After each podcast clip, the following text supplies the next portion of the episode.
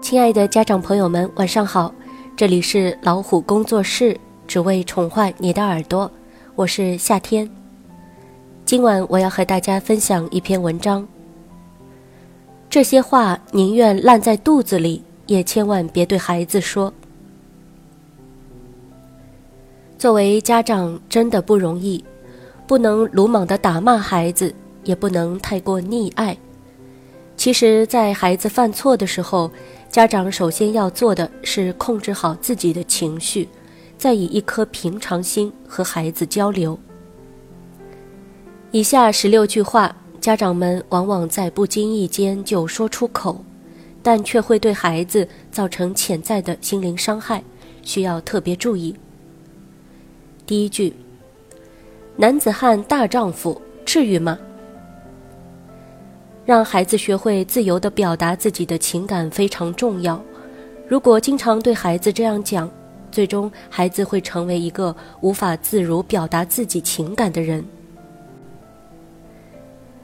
第二句，这哪是男孩或女孩应该做的事儿啊？不要在孩子探索自己感兴趣的事情的阶段就武断地对其否定。男孩成为一名出色的舞蹈家。或是女孩成为一名优秀的运动员，不好吗？第三句，未来如果你有一个和你一样的孩子，你就明白我的感受了。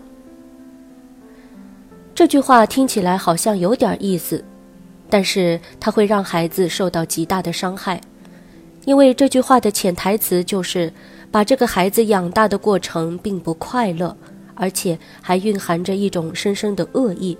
希望孩子将来遭受同样的痛苦。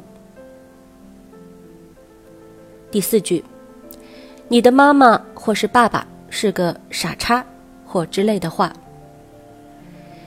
也许他真是，但是你不能老是把这样的话挂在嘴边说给孩子听。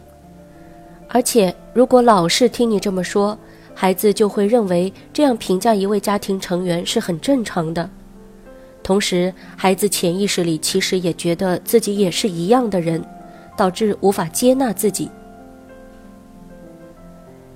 第五句，你的性格比较内向，而你哥哥姐姐或弟弟妹妹比较外向。这么说，唯一的作用就是让孩子在内向或是外向的路上一条路走到黑，并且觉得自己只能是这个样子。第六句，闭嘴。所有人都不喜欢别人这样说自己。至于孩子，他们应对的方式是不再信任你，不会再对你说很多。第七句，你为什么就不能像你的姐姐或是哥哥一样呢？这当然是在人为制造兄弟姐妹之间的隔阂矛盾。毕竟每个人都是不一样的。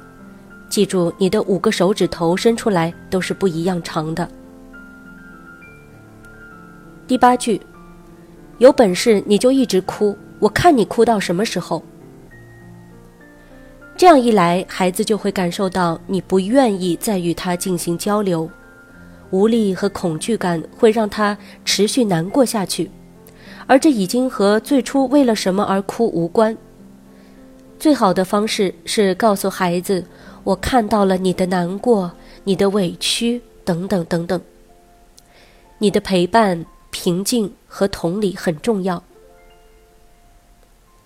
第九句，为什么你没有一件事能做好？每个人都是从试错当中积累经验的，你这样一说，孩子就没有勇气去尝试，当然就会进步的很慢了。第十句。这有什么可怕的？去试试。你告诉孩子这没什么可怕的，丝毫不会让他感觉好一点儿。同时，你在否认孩子的感受，无视孩子的存在。相反，你应该问孩子：“你在怕什么？能告诉我吗？”第十一句，这就是你不听话的后果。在你告诉孩子不要跑，结果他还是在跑，而且摔倒了的时候，你可能会这样想。但是如果你这么和孩子说了，那就是白白浪费了一次他可以获得体验成长的机会。第十二句，怎么能这样做？你是一个坏孩子。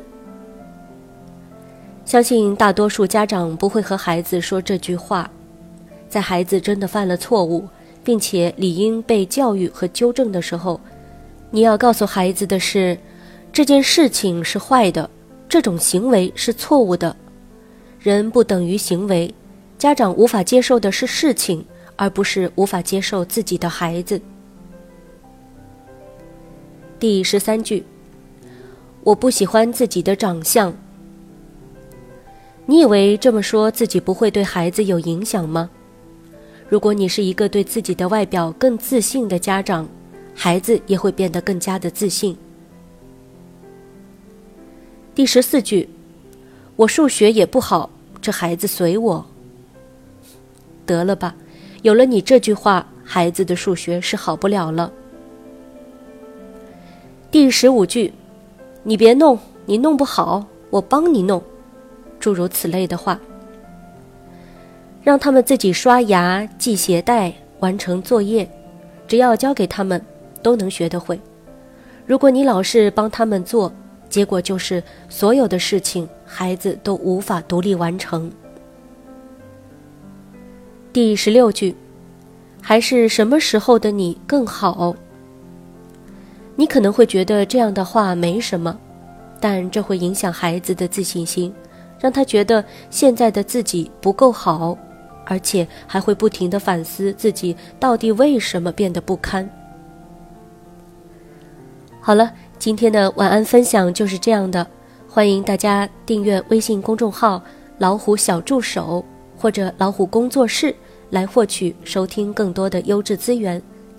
爱生活，爱老虎，我是夏天，祝各位晚安。